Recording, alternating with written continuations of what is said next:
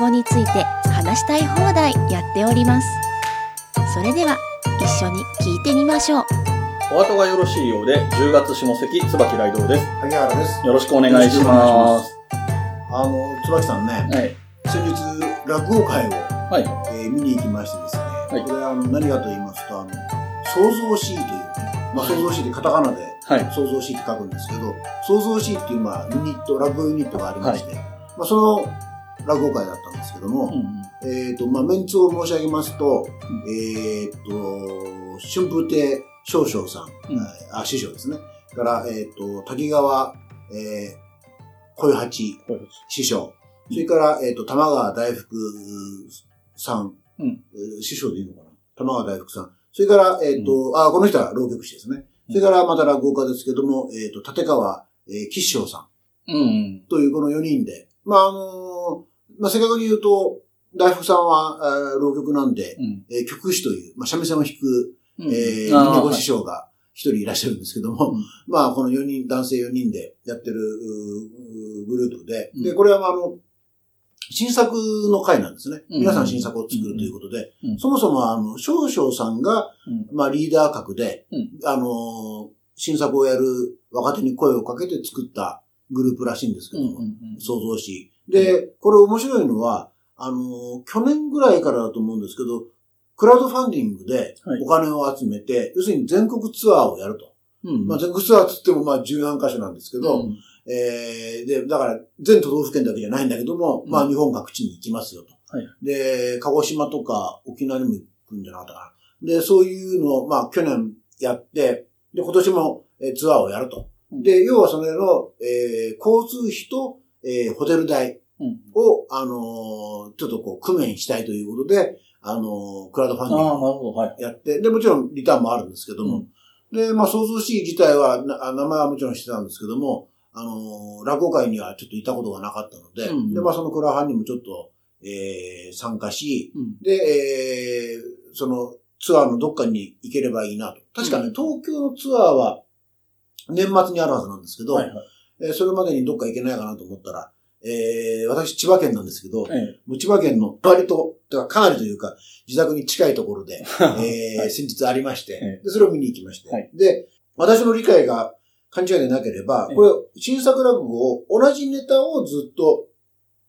やっていくっていう。ああの、つまり今年の何日、なえー何月に作った新作を、えーどんどんブラッシュアップしていくっていう、うんそういう回のはずで、毎回違うネタではないはずなんですよ、なるほど。だから、本当の本当のネタ卸しっていうのは、その第1回のうん。ツアー、あの、初日、ツアー初日がまあ本当の意味でのネタ卸しなんうんなるんですけど、そのまさに初日が千葉県のうん。公演だったああ、んですね。そうなんだから、あの、誰も客席の誰もネタどんな話か知らないっていう状態で聞けたと。うんで、まあ、なのでまあ、ネタ自体はね、これまあもちろんこの後、えーツアーも続くので、ネタバレしないでねって、あの、あー出演者も言ってましたし、はいはい。まあもちろんそれはそうなんですけども、ネタバレじゃないところで一個だけ面白かったのが、うん。あの、銀行に口座を作ろうと。うん。つまり、これまではね、あの、岸尾さんっていう人は非常にあの人は、あのーなんていうんですかね、うん。えー IT スキルとか、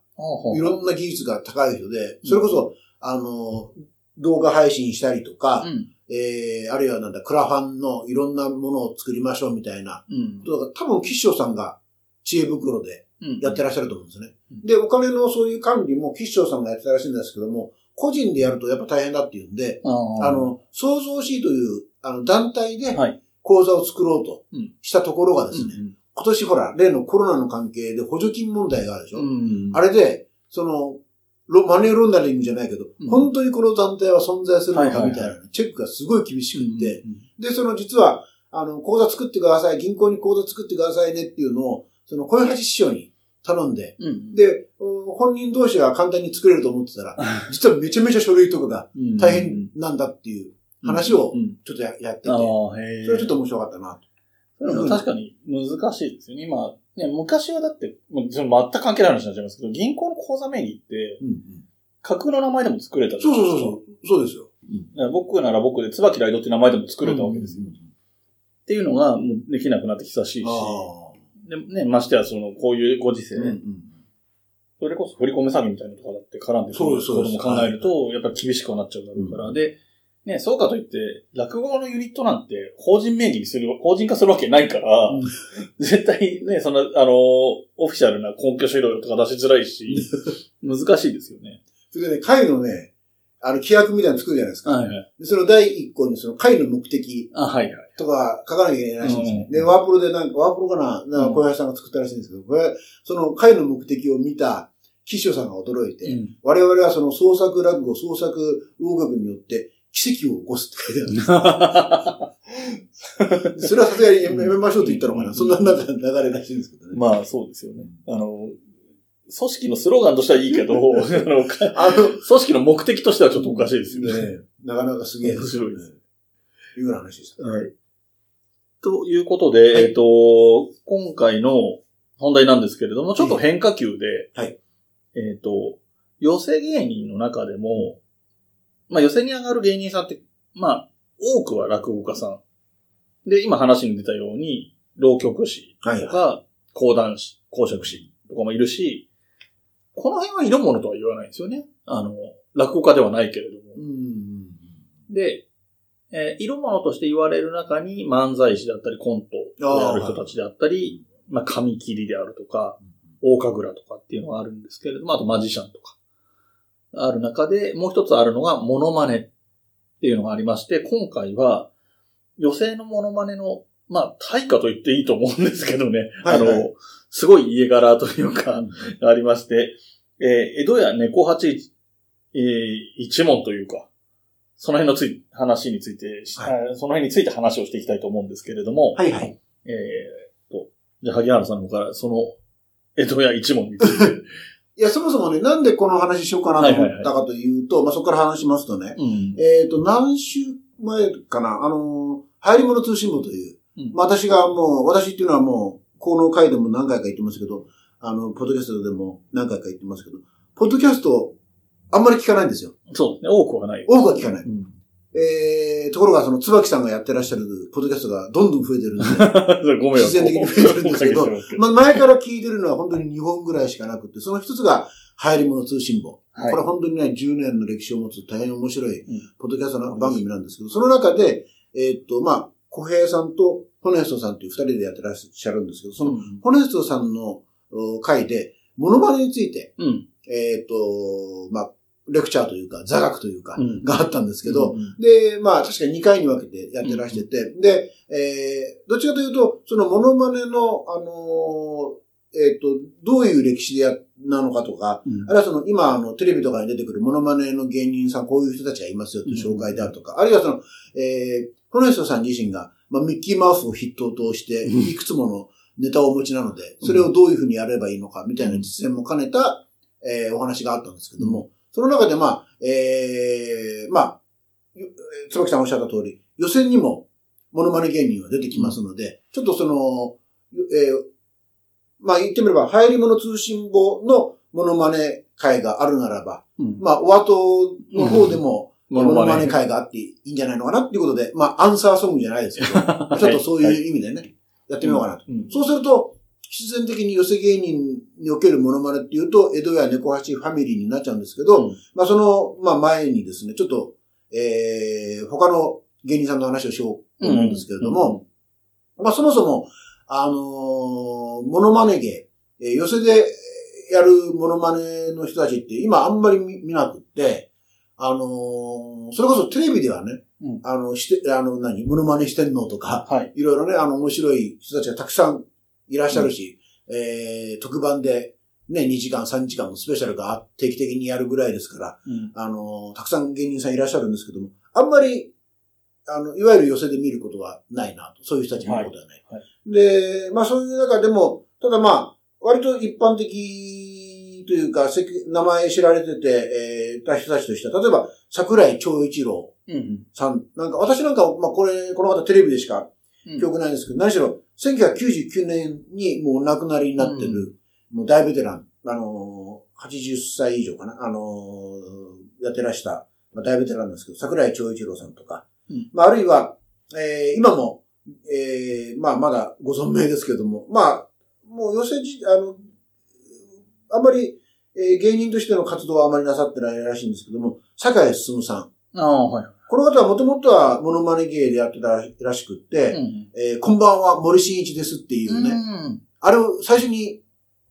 言い出したというか、うんあのフレーズとして言い出したのが坂井進さんらしいんですけども、あでただこの方は1980年頃から、あの、なんでかフラメンコっていうあ。ね、はい。なんでかってやつね。はい。あの、そっちの方をもう、えー、メインにやってますので、そうですね。今、あの、あんまりモノマネ芸としての、え感じじゃないですね。あと、えー、寄せで出てらした方で言うと、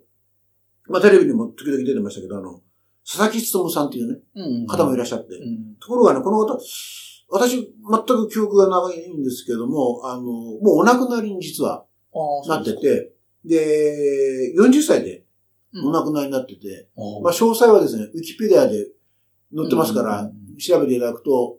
わかりますけど、要はですね、ちょっとこう、地上のもつれと言いますかね、うん。えー愛人に刺殺されたというね、その愛人というか女性も、後に投身、投身かな自殺しちゃうというですね、なかなかにその、ちょっと壮絶な、うん。さらに後日談もあるんですけど、まあ、そのこら辺はちょっとウィキペディアを見てくださいって感じなんですが、ちょっとちょっとね、怖い話も含めてある。そのウィキペディアの冒頭の方で出てくるところで言うと、はいはい。えー、畑健二さん、ダンシンヤさん、坂井進さんと共に元祖モノマネ四天王と呼ばれたっていうのと、えっと、今、ね、売れてる芸人の神奈月さん、モノマネ芸人の神奈月さんの師匠だった。と。いうところが、あの、佐々木園さん自身はごじ、ね、ご存知ない方も、これでなんとなくイメージ湧くかなっていう分かりやすい説明文があったので、ちょっと紹介しました。はいはい。で、えーそういう意味で、あの、予選に行って割と見ることが多い芸人さんというと、今で言うとですね、うん。えー江戸屋子猫さん、うん。あるいは江戸屋、えー招き猫さん、はいこここちらは女性ですけども、うんうん。えーあたりかなと。で、江戸屋というぐらいで、えーあとまあ猫という名前が出てくるから、なんとなくわかるかと思いますけども、この辺一門というか同じうんファミリーなんですね。うんで、文字通り家族でして、えーで、そまあそれで江戸屋猫八一門の話を、ファミリーの話を今しようかなと思うんですけども、えっ、とですね、えっ、と、猫八さんと言いますと、うんえっ、と、四代目の猫八さんうんという方が、まあ、あの、まあ、我々の世代は、まだ記憶があると思うんですけども、あの、割とね、役者もやってらしてて、そうですね。えーあの、三代目のお父っつぁん、うん。江戸屋猫八さんも、あの、時代劇なんかね。よく出てたそうですね。んですけども、三代目、四代目。で、今のその、えー子猫さんというのはう、ん。四代目の息子さんなので、うん。まあ、おそらくは、あの、近い将来か遠い将来かわかんないけど、まあ、おそらくは五代目の猫猫八を襲名すると思うんですけど、まあ、現段階では、まあ、えー、猫は、えー、子猫さんですね。ほんで、えっ、と、四代目がお父さん。で、おじいさんが三代目。うんで、三代目ってことは、まあ、初代の一代目、二代目っているわけですけども、えー、一代目が作っ、作った芸で、うん。で、その、ちょっと二代、二代目はちょっと説明後でしますけど、二代目を置いて三代目が息子さん。うん、なるほど。で、それが、あの、今言った、その時代劇なんかにもうん。よく出てた、えー三代目でして、で、その四代目が、遮奪な感じの、うん四代目の猫八さん、えー息子、あ孫になるわけですよね。うん先代から見、えー初代から見れば。ほんで、その四代、四代目の、えー四代目じゃないや、その息子さんが、えー子猫さんが今現役ではい。動いてらっしゃると。で、ちょっとややこしいんですけど、三代目、えーの、えっ、と、猫橋さんの、えっ、と、娘うん。が、あの、招き猫さ三代目のですね。はいはい。ん。うん。だから、えっ、と、四代目から見ると兄弟であり、はいまあ、異母兄弟らしいんですけど、はい兄弟であり、はい今の子猫さんから見るとおばさんに当たる。はいはい。という関係になると。で、えっ、とですね、ちょっとややこしいんですけど、その、えっ、と、二代目をちょっと飛ばしてって言いましたけど、うん二代目っていうのはその初代、一代目のお弟子さんらしいんですよね。まあ、普通のことですで、お弟子さんでうん。教えてもらって、で、えっ、と、初代の息子さんは役者やってたらしいんですけども、うん。その息子さんに、いや、お前さんが猫八を継がなきゃいけないよとういうんで、自分が持ってる芸を教えて、ああの、モノマネ芸人に仕立てて、育て上げて、で、三代目を名乗らせたと。で、自分はだから、あ、だからじゃないですけど、自分はもう、えっ、と、その後はもう役者になって、名前も、あご本名になるのかな？あの、うん。猫八って名前を返上して、うん。あのー芸、役者として、えーやっていくと。なるほど。初代の実の息子さんに継がせるために、教えたりもしたし、名前も引き継がせて、自分はまあ身を引いたわけじゃないけど、それ役者の方別の方に行ったと。えで、ちょっと面白いのは、その初代の猫八さんっていうのは、うん。もともとは大道芸人で、おう。あの、で、えっと、それこそお寺さんとか神社でこう、うん。えー、カエルとか、でまあ猫とか、ウグイスとか、あまあ、ウグイスは、江戸屋のお家芸ですから、うんうん。当然ウグイスとかやって、それで飴とか売ってたらしいんですね。うんそれで大道芸人で、うん。で、それがあんまりうまいもんですから、あのーこれ、柳派の事務員ということなんで、まあおそらくは落語関係のそういう事務方の仕事をしてた方だと思うんですけど、えーその方がたまたま見かけて、うんあ、これはすごいぞと。寄せの芸人になりうるぞというんで、うん声かけてなんなさいよっつって、声をかけたらしいんですね。うんで、その人の息子が実は二代目なんですよ。うん。二代、つまり二代目あーなる猫、ほど、なるほど。猫八になってたっていう。はいはいはい。つまり事務員の方の息子息子さんが要するに、えー初代猫八の一門に弟子入りして、二代目猫八になっててたと。だけどやっぱり自分じゃなくて息子が継ぐべきだってなった。まあちょっとそういう面白いというか、ややこしい話がある。因縁もある人だったんですね。そうそうそうただ弟子っていうんじゃなくて。そうですうん。で、えっと、三代目の滑腹のいいうん。猫八さんっていうのは、うんずっと落語協会うん。に所属してたんですけども、うん結構年取ってから芸協に、落語芸術協会に移るんですね。はいはいで、これは、うんあの、調べれば当時の新聞とかに多分載ってたと思うんですけど、うん要は、落語協会っていうのは、色物には鳥は取らせない。はい落語家が鳥を取るっていうのがルールらしいんですね。うん。で、落語芸術協会っていうのはある意味本当柔軟なんでしょうけど、当時から、今でも柔軟だと思うけど、当時から柔軟らしくって、うん色物でも芸がしっかりしてれば、してれば鳥を取らせるというルールがあったらしくって、で、猫橋さんとしてはちょっと鳥を取りたいと、寄せのね。うんということで、芸協に移ったらしいんですよ。なるほという流れがあるから、うんだから、えっと、一頃は、一時はその、四代目の猫橋さんっていうのは、ずっと、えっと、子猫で名乗ってたんですね。ど。はい、そうですね。初代、だから初代子猫なんですけど、だから要するに、えっと、猫八と子猫と二人いた時代があって、はいその頃は、あのー当時は二人とも落語協会に所属してたんですけども、はい。後にお父さんの猫八さんが落語協会に、あ、落語芸術協会に移り、うん息子さんの子猫さんは落語協会に残りっていう、そういうじ状況になっちゃったわけです。はい。そうすると、どうなったかっていうと、えー、四代目の息子の東大の子猫さんは、うん親父の後継いで、うん落語協会に所属してると。うんで、えっ、と、その三代目、えー、時代劇に出てた方の三代目は落語協会に移り、その娘、落語芸術協会に移り、うんその娘の招き猫さんも芸術協会に所属してると。うん。だから、あの、同じ江戸屋ファミリーなんだけど、うん。東大の子猫さんは落語協会、うん招き猫さんは落語芸術協会っていうふうに、二つにうん。分かれてると。うんだから、基本的にはお二人が、あの、どっちもファミリーなんだけど、どっちも、あの、同じ予選に出るっていうことは原則的には今、ありえないで。すね。うん。あの、テレビとかね、あの、なんかのホール落語、えーホール会で一緒になることはあるかもしれませんけど、うん。というのがちょっとね、あの、面白いなというのがそう一つ。あとその、えっと、三代目の、えー、猫八さんで言いますと、つまり、えっと、芸協に移った方の猫八さんで言いますとですね、この方は、えっと、実は戦時中に、うんまあかなり、あの、なんていうんですかね、あの、最前線で、あの、いたら、派遣というか、いいさせられたらしいんですけども、うん。まあ、後に、あの、内地に戻ってきて、うん。えーこれで安心だと思ってたらですね、えっ、と、広島の方に配属になりまして、実は8月6日に、えーまあ、直接的に、あのー被爆地にいたわけじゃないんですけども、えーかなり近いところに、うんまあ、被爆して、あの、うんいまして、うん。で、あのー広島が大変なことになってるっていうんで、うんあの助けに行かなきゃいけないっていうんで、うんあの、もう当日か2日目かな、被爆地にも行ってるんですね。だから、あの、あの、要するに、いわゆる、あの、放射能の問題もあってですね、うん。結構、あの、戦後、しばらくは体調と。か、あの、ちょっと今一つだったらしくて、うんで、晩の、その後もかなり健康には気をつけていた方らしいですね。うん。えーで、あの、被爆の話はですね、もうずっとやってなかったんですけども、うん。やっぱりやるとですね、いろんなことを思い出すから、うん。なかなかで、えー口にできなかったらしいんですけども、はい。本当にもう年を取ってからかな、あの、そういう軍隊の話とか、うん。あの、広島の話とかを、逆に今度はもう自分が喋んなきゃいけないっていう、ね語り部的な。そうそうそう意識的にやられるようになって、うん。で、寄せても喋るようになったし、あと、本もね、あの、書いて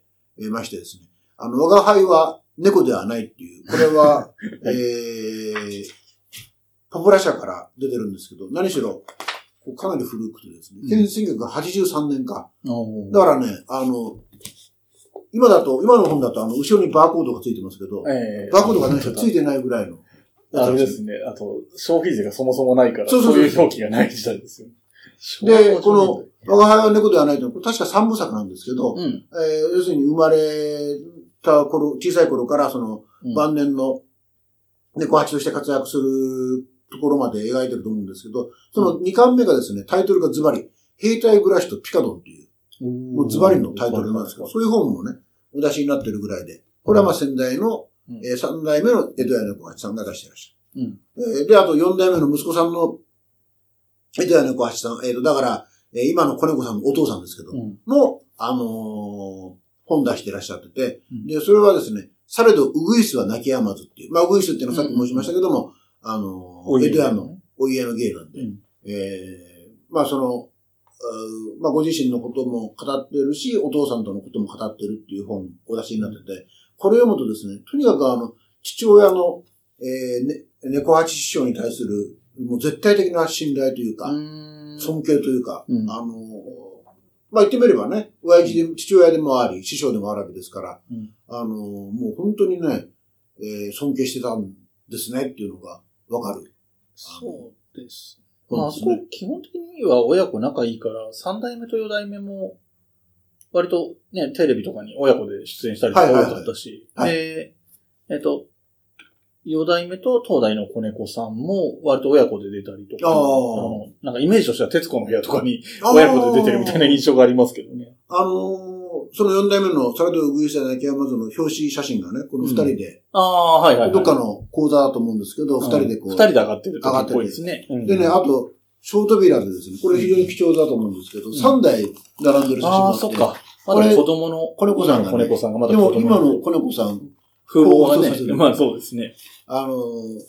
言ってみれば、あの、三平一門みたいな。あまあそうですよね。う んあの、結構縦にちゃんと長い一問っていうかね。そうそうそうそう台数がか結構重なってる。で、あの、これ見るとね、あの、子猫さんの修行時代に、とても、あの、良かったのは、うんあの、猫八さん、しつまり親父であり師匠がうん。講座でやってるじゃないですか。うんうんうん。で、じゃあちょっと息子見ますから、つって、うんうん、で、子猫さんを呼び出して、うんあの、つまり途中から参加させてもらって、でああ、そこでその、えネタを一つ二つやって、みたいなことを、うん割ともう早い段階でやることができて、これはものすごい財産だみたいなことを。あー面白いですね。これはちょっと落語でもありえないまあありえないし、やっぱりああいう芸だからできる。あと、入りとね、締めとかがちゃんとできるようになる前に、客前に立つ経験ができるっていうのは、そうそうそうそう。すごいな。なかなか他ではありえない。ね、よ要するに落語で言うと、枕も下げもできないのに中盤だけ話して帰ってくるみたいなことが許されるっていう状況だから、うん。それも確かになかなかない。なかなかないねですね。で、あの、その、今の、えーまえっ、と、コレゴさんうん。なんかは、あの、それこそ、先月かな、あの、NHK の、あの、日曜日の朝やってる番組あるじゃないですか。はい、えっ、と、演芸館。はい。あれにちょっと出てた、出てましたえーんですけども、あの、コレゴさんっていうのがまたね、とてもいいうん。芸風というか、うん好きな、私好きでして、あの、うんうん。独特の軽さというか、あの、もう安定感がある、面白い、きちっと笑わせるんだけども、うんなんていうんですかね、こう、重くないと言いますかね。うんちょうどこう、もう本当に色物の模範だと思うんですけど、えー間に挟まって、うん次の、えー最初、前の落語家さんの話を受けて、で、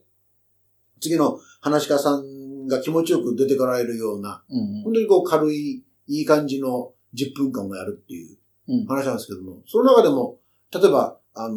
ヌーというね、はい。あの、動物の鳴き声はこうなんですよ、みたいなのが、まあ、得意な、うんあの、感じでやってますけども。ヌーは、今の子猫さんの、オリジナル芸ですよね。多分そうです前の方がやってらっしゃらない、はい。独自のものを打ち出してきたなっていう感じがして好きですね、僕も。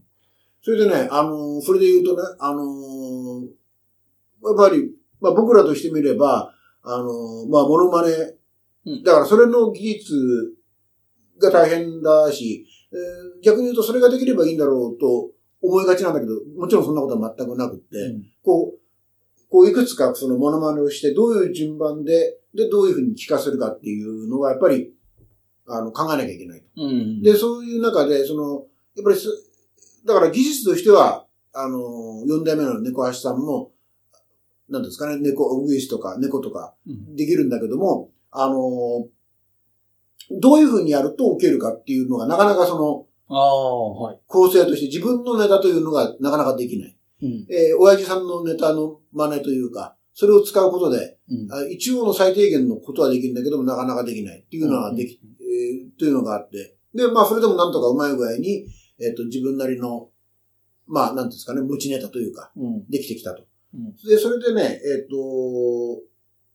アヒルだったかな？アヒルの芸かなんかで、あ、自分なりにできたな、というのができうん。で、ある時に自分の、えっと、それこそ映画かなんか、ドラマかなんかの出演のロケでの関係で、どうしても、えっと、寄せに出られなくなった。うん急遽出られなくなった。で、前もって分かってればもちろん大演立ってたんだけど、うん昨日の今日、とかうん今朝かな、うんえー前日かな？ぐらいになって分かったんで、とてもじゃないけど、代演をお願いできないと。うんで、親父に電話したら、いや、俺空いてるから出てやるよ。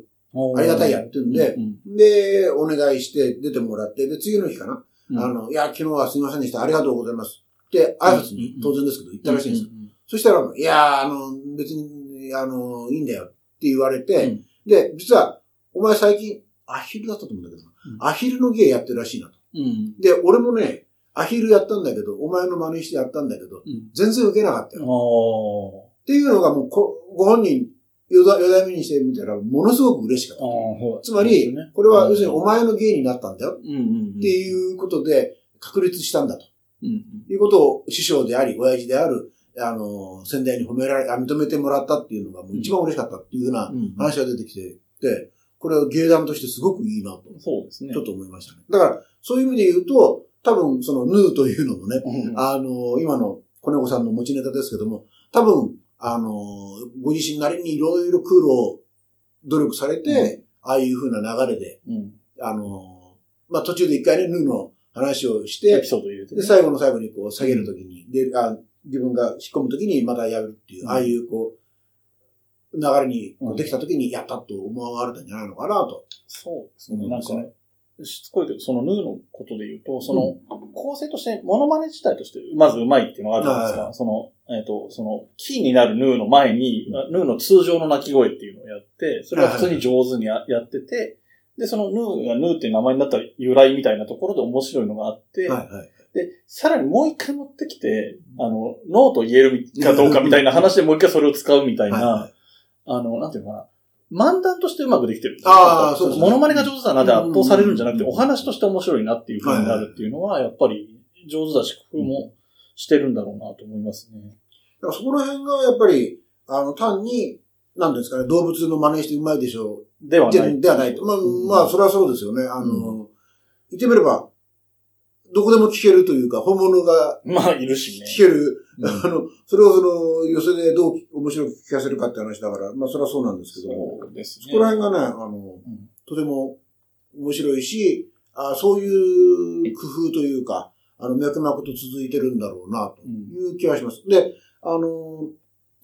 その先代の、まあ、先代、あ、先代とか言うとややこしいんだ。あの、四代目の猫八さんの時に、うんあの、なるほどなと思ったのは、名前は知ってても、うん鳴き声は知らないはいはい。動物の真似をし始めたのが四代目らしいんです。いう工夫なんですね。四代目の工夫としてそそううそうそういう工夫がある。あの、つまり、猫とか、まあ、さっきも言いましたけど、ウグイスとか猫とか犬とか、うん聞いたことのある鳴き声の真似をして、ああ、面白い、うまいなっていう芸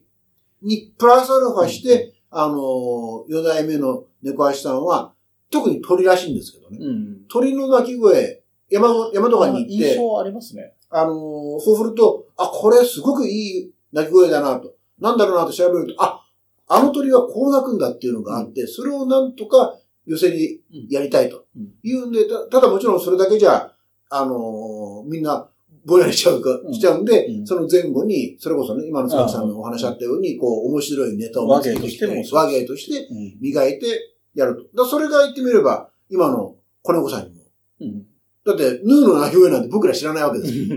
だからそれで、ま、うまいとは思わないんだけど、あ、面白いとは思わせる。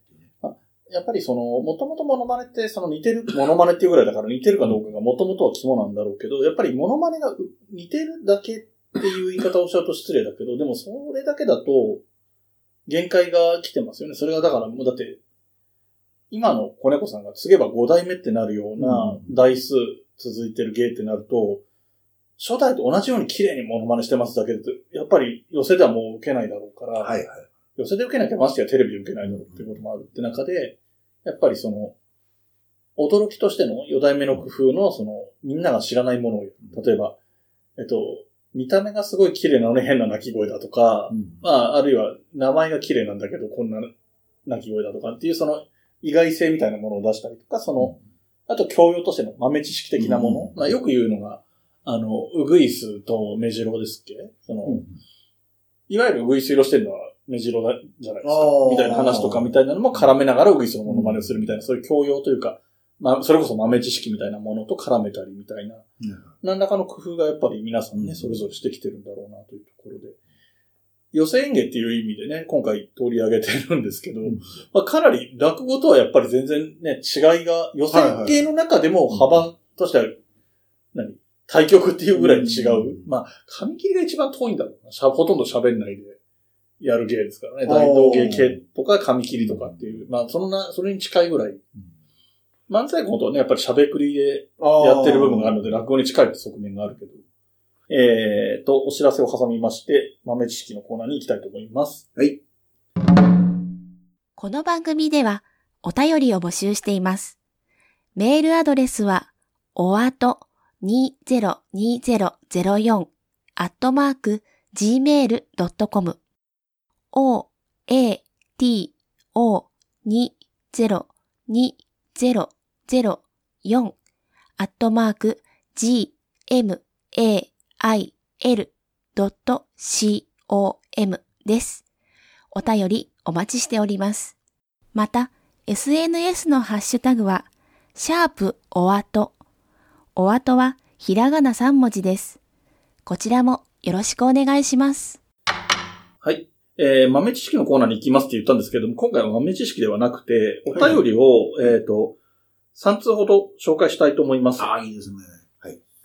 えっ、と、では、1通目、7月12日にもらってもちょっと随分待たせてしまった感じがあるんですけれども、はい。えっ、と、ちょっと、えっ、と、アルファベット表記のお名前が読めないんですけれども、その、発音的に読めないんですけれども、うんえっ、と、お名前の表記はありませんね。えー、K、末滝ってローマ字表記で書いてあるんですけど、どういう読み方するのかちょっとわかんないので、えっ、と、申し訳ないんですけれども、えー、お便りの本文の方読んでいきたいと思います。えー、こんばんは、岡山在住のにわか落語ファン過去51、51歳ってことだと思います。はいです。はいえーずっと前から落語に興味はあったものの、生活の中に接点がなく、以前番組にも出てきました NHK の落語ザムービーをたまたま見つけてハマったのが最初ですと。ああ、なるほど。はい。で、超初心者の私には落語ディーパーは難しく、次のステップに進めずにいたところ、昨年 Spotify で落語が聴けることを知りました。お、えー歴史的録音な、えー録音だけではどうにも聞きづらかったのですが、いろいろ勉強させていただきました。えー今年になってからお後がよろしいようでは発見。ポッドキャストというものを聞き始める、えー始めたということ、ところですと。うんえー落語にまつわる様々なお話をなるほどと思いながら聞いております。うん。えーコロナ後はぜひ、えー生の落語に触れてみたいと思っています。というところが、まあ、まあ本文といえばそういう形になるんですけど続きがありまして、ここちょっとお話しさせてもらいたいので、あえて読ませてもらいますけれども、えーそんな私ですが、ちょっと気になることがあり、いや、私、これは私だけではないことだろうと思い、メールさせていただくことにしました。はいえー徐々に回を進めて4月上関、えー2021年のですね、えー4月上席を聞き終え、更新されないのを不思議に思っていたのですが、えー昨日ようやくネットで検索して、鍵括弧付きのお後がよろしいようで、になっていることを知った次第です。うんえーこれで4月中席にたどり着きました。うんえー私同様これまで聞いていたものが聞けなくなってしまったと、そのままにしなっている人もいるのではないかと思いまして、前のお後の最後にお知らせの回を入れるなど、えー入れるのはどうかと提案です。えー私が、えー最新機器コンテンツに疎いこと、また告知を聞き逃していたのだったら、でしたらすみません。えー未だ最新回に到達していませんが、これからも楽しみに聞いていきますので、長く続けていただけると嬉しいです。中身の薄い長文失礼しましたと書いてあるんですけれども、えーありがとうございます。ます薄いことなく、いやあね、そういうとても激しい、励みになる。えー前段のお話。あの、アプローチが特に嬉しかったのは、その、落語に興味を持って、落語を聞くために Spotify に行って、Spotify でポッドキャストも聞けたからっていう入り口からお後にたどり着いてるっていうの素晴はら、しいですね。ありがたいですね。だから、それまでポッドキャスト聞いてないってことですからね。のそういう人がポッドキャスト聞く。で、まあ、落語でけん、Spotify で落語で検索すると、えっと、中崎で話した歌丸師匠の落語も出てくる一方で、お後がよろしいようでも出てくるっていうのがあるので、そこが我々にとってはありがたく働いたなというところですね。えー続いて、えっ、と、後半の部分についてなんですけれども、これ、はいはいあのー当時ね、えー多少説明もさせてもらったとは思うんですけれども、ちょっとこれはもう僕の落ち度でしかないので、本当にそこは申し訳ないんですけれども、もともとアクセスしていた古い方のお後がよろしいようでの、えーと、ホームページっていうんですかね、にアクセスできなくなってしまったんですね。で、えっと、パスワードとかがわかんなくなったりとか、で、それを解決するためにやったことで余計になんか、えっと、ハッキングみたいなことを受けてしまってどうにもなんなくなったみたいな、ちょっと、あの、情けないですけれども、やむを得ない事情がありまして、うん。そちらを閉じて、今、えっと、ポッドキャストを多く聞いてる人はよく聞く名前だと思うんですけれども、アンカーという方で、あた改めて、うんえーこけら落としから、0回から、うん。えー上げ直してという形になっておりまして、で、僕ももちろん思うんですよ。その古い方を聞いてた人を置いてけぼりにしたんじゃないかなっていう思いはあって、で、もちろんツイッターとかでは告知してるけれども、ツイッターをね、もともとやってない、ポッドキャストは聞いてるけど、ツイッターやってないっていう人って当然いっぱいいるので、うんそういう人にはなかなかお届けできないなっていうところは心苦しく思ってたんですけれども、うん。えっと、一応、えっと、古い方の鍵括弧がついてないお後がよろしいようでっていう方を検索すると、レビュー欄に、えっと、最新のところに私が書いてる文章が載ってまして、ほうほで、私で、椿であることを名乗った上で、事情があって、そこにアクセスできなくなったので、う。あの、鍵括弧付きの後がよろしいようで検索してくださいっていう旨のことを書いておりますので、一応ね、このお便りいただいてた時点でそこに気づかなくて、それもやってなかったんですけど、その後、一応多少なりとも、うんお知らせできる方法を考えついてやってみましたっていうことになっておりああ、なます。るほど、なるほど。という状況になっております。あ、そうか。あの、このメールの、を受けてそういう風になったうん、そうですね。このメールの後に、なんか方法がないかなと思ったら、そういう、一応ここに書くことはできるなと。あの。ホームページとかには書き込めなくなっちゃったんだけれどもうん、レビュー欄にだったら書けるなっていうのがあったのでそこに書いてみましたというはい事情になってます。ただもう、あの、入り口のね、入り方、その、興味があって、落語ザムービーがね、その映像もあるから分かりやすくて入りやすいというところから入ってくれて、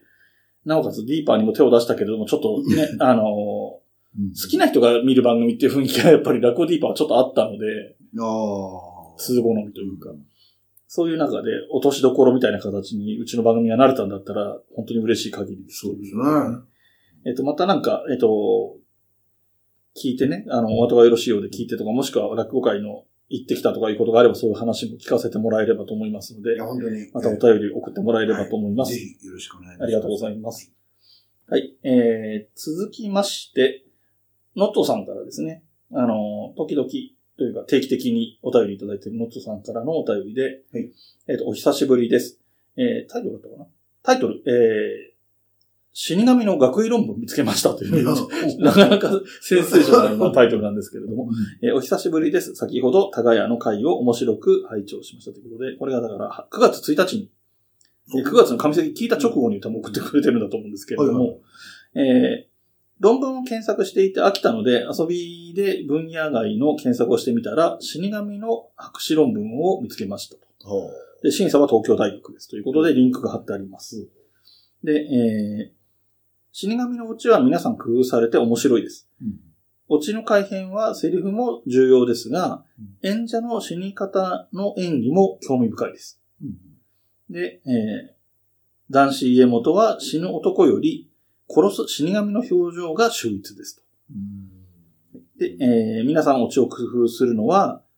えー三遊亭炎章師匠の死神が完成しているので、同じ方で演じると比較されるのを嫌ってオチを工夫するのでしょうね、というふうにいただきました。なかなか面白い、あの、さっきと言ったかまで落語が好きな人の、あの、お便りの感じがして、僕これもこれですごい好きなんですけれども、あのー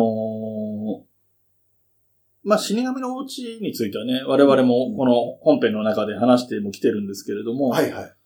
まあ、いろんな工夫のされ方。そうでやっぱりその、はい。本当に極まってからの部分、その、まさにオチの部分、下げの部分っていうのが、アレンジしやすい。他が、あの、そこまでのストーリーはそれほどいじって面白くなるっていう要素が、まあ、ね、呪文で遊ぶぐらいのところで、あとは、えっ、と、尺によって、その、親子あ、奥さんと子供が、いる設定だったりいない設定だったりとかみたいなことは、うん多分尺とかで調整したりとかもできると思うんですけど、そうですね。え下げをどうするかっていうところでは、が一番まあね、個性を、あの自分のくなりの工夫を入れやすい部分だなという気はしますね。で、えっと、論文の方なんですけども、リンクが貼ってありますので、あの、ざっとは見てみたんですけれども、えっと、くえっと、イタリアのオペラ、喜歌劇、喜びの歌の劇、喜歌劇。はいはい。で、えうんークリスピーノのコマーレっていうのがあって、これが元にな、えっ、と、死神の元になっているものの一つ。おあと、まあ、グリムドアもあるんですけど、っていうようなものを、えー、との比較、検討みたいなことをされていたり、あとは、まあ、よく言われることですけども、えー、延長作って原文一致とかっていう問題も出てくる、問題というか課題もあるので、そういうことについても研究の対象としているというようなーすげえな。感じですね。で、あの、知ってる人は知ってる名前ですけど、福地大地さんの名前とかも出てきてますし、なかなか興味深いんですけれども、まあ、言っても博士論文なので、うんさらっと読んでっていうところには僕の読書スペ、読書スピードだと、簡単に読んで簡単にコメントっていうのはなかなかできなかったんですけれども、ど。またゆっくり読んでみたいなと思っております。というところですかね。萩原さんはなんか、これに関しては、死神とか。ね死神って言えば、ご存知、余熱原、余熱原子さんのうん、あれがあり、考えたらあれですね、あの、上関でも言いましたけど、うん。テレビ東京がわざわざ紹介したのは、ひょっとしたら、その、余熱原子さんの死神に、ああれもそうですね。水広亭でやってましたセールでやってるっていうのがあるのかもしれないですね。うん、なるほど。はい。ということで、えっと、今回最後3つ目のお便りですね。9月の2日に、やっぱりこれも多分9月の上関聞いていただいたっていう感じなのかな？いただいております。えー、タイトルが取り上げていただきたい内容というタイトルで、えーえー、椿さん、萩原さん、こんにちは。えー、キメラと申します。お後がよろしいようで、最近聞き始めました。ツイッターのフォローありがとうございますと。えー、取り上げていただきたいのは園芸関係のポッドキャストです。新日本の和芸、和芸や、新日本の和芸や、えー落語カフェなどもありますが、私が一番聞いているのは、講談師神田桜子さんと落語家春風亭昇介さんの桜前線上昇中です。おえ 去年のさ、えー神田桜子さんの二つ目昇進から始まり、毎週金曜1時更新で、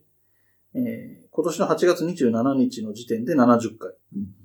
6月と12月にリスナー、えー、かっこ番組内では株主、えー、だからリスナー参加型の、株主参加型の株主総会という名のオフ会が、えーオフ会を新宿向かうで行っています。えー番組内の偽 CM なども凝っているので聞いてみてください。えー、ウィキペディアがかなり充実しているので、あ、そうなんですか。えっ、と、Windows を見れば全てがわかると思いますというふうにいただきました。ありがとうございましたありがと。うございます。えーこれ今お話、我々が話しているのが、えっ、と、10月の下関なので、ちょうど1ヶ月前の配信になりますけれども、はい9月の下関でね、あの、はいはい YouTube とかポッドキャストを取り上げたりしてお話しした中で、えー桜前線上昇中も触れたんですね。はいはいはい。で、えっと、我々が収録したのが、えっと、だからこれ、えー、その時の下関、9月の下関の収録してるのは8月の下旬で、そうですね。はい。で、お便りいただいたのが9月の2日なので、ちょっとタッチの差みたいなところがちょうどあったんですけれどもシンクロ。すごいですね。はい。あのー割とね、あるんですよ。前にもお便り会をずっとなかなかやらなかったりしたんで、あの1年目とかは。はい、はい。貯めてお便り紹介したら、女流落語家さん取り上げてほしいですとかっていうのを読んだんだけあど、ーもう半年前に紹介してましたみたいなことも起こったんですけれども、はい、はい。えっと、僕もね、本当に桜上前線上昇中はすごい好きで、あのね、先月も話してるんですけども、その話もしてるんですけども、その、はいえー前座の入れた麦茶とかね、あの、麦、あコマーシャルね。はい、とか、えー、高谷花火祭りは中止になりましたとかっていう 偽 CM が流れたり、あと、はい最近だとたまに、これは本当の CM ですって言って、あの、イベントのスポンサーさんの CM みたいなのが入ったりする。まあ CM というか告知として読んでるんですけど、ありますね。はい、はい。みたいなのが入ったりみたいなところも面白かったり、そうですね。あと、新日本の和芸はちょっと今ね、前回もお話してる止まりがちな気がしてたり、落語カフェさんはやってますけどね、今もね。うん、で、やっぱり僕もこの、えっ、と、桜前線上昇中本当に好きで、で、えっ、と、先月、これを取り上げたとき、はいえっ、と、9月の下関で桜前線上昇中を取り上げたときに、えっ、と、株主って言葉が出てくるんだけどよくわかんないんですって僕がだ聞き始めたのが浅いので、事情がわかんないんですって言ってるところに触れてくれていて、うんえっ、と、この、えー、木村さんの説明によると、リスナーさんのことを株主と呼んでいて、あの、えっとリトルトゥースみたいな。まあそういうことですね。えーで、そのリリスナーさんを迎えてのオフ会のことを株主総会と呼んでいるとはあはいうことみたいですね。だから、落語会っていうのともちょっと違うんですよね。オフ会って書いてあるので。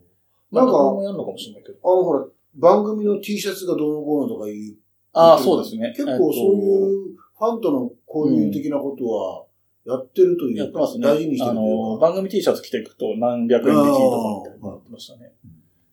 うん。まあ、二つ目さん、お二人とも二つ目のはいはい。いまあ、えっと、講談師も二つ目って言い方でいいんだと思うんですよ二つ目ですよ。そうですねいいんですよ。なので、まあ、あの、なんていうの。お客さんを呼ぶために頑張ってうんやっていかないといけないという段階ですよね。その、はいはい。自分で独自にそういう独演会とかいろんなイベントがやれるようになる一方で、真打ちではないので、そこまで知名度がないってところでどう工夫するかっていうところでいろんな工夫をはい。されている。で、えっと、付け加えて言うと、えっと、桜前線上昇中は、えっと、他のアプリも使って、その番外編みたいなものをやってるんですよね。ラジオトークかな？ああ、はいはい。ラジオトークでその番外編みたいな、えっと、桜地番外編だっけ桜地なんとかっていうそのスピンオフ的なものもやってたりするっていうぐらい、いろいろ駆使してやっていらっしゃるので、なかなかその辺も興味深いなと思ってたりしますと。いうことで、3通のお便りを紹介させてもらいました。いやありがたいですね。本当にありがたいですね。はいで、あのーよほどね、特殊なことがない限りは、えっ、と、お便り来たら紹介はさせてもらっています。はい。えっ、と、一方で、ハッシュタグツイートをもう本当に見たいんですけれども、ハッシュタグツイートは、えっ、と、番組内で取り上げることはないので、えっ、と、感想を我々に伝えたいけれども、えっ、と、あの、番組内で読まれたりするの恥ずかしいですとかいうことがもしあるのであれば、ハッシュタグツイートをうまく使い分けてもらうというね。方法もありますしで何か言いたいことが、えっと、番組内で紹介して、えっと、我々のね、例えばだからさっきの桜前線上昇中を取り上げてほしいですっていうのは、我々がどういう返事するかも聞きたいから、番組で多分読んでほしいんだと思うんですよ。はいはいはい。そういう場合には、えっ、と、お便りでいただければというふうに思いますので、えっ、と、すでにね、あの、昨夜さんの声でご紹介しているメールアドレスに送っていただければと思います。うことで、えっ、と、10月下関も以上にしていきたいと思いますけれども、振り返りますと、えっ、と、上関が、えー、萩原さんが言ってきた創造 C のはい全国ツアーのはい一発目という一発目ことですかね。。はい。で、えっ、と、本題の方も、えー、萩原さんが中心にお話しいただきましたけれども、えー、寄せ演芸としてのモノマネというですかねそうです。ね。お話ししていただきまして、えー豆知識のコーナーに変えまして、えーお便りを3通紹介させていただきました。えー10月せ、えー10月下関も以上です。お後がよろしいようで。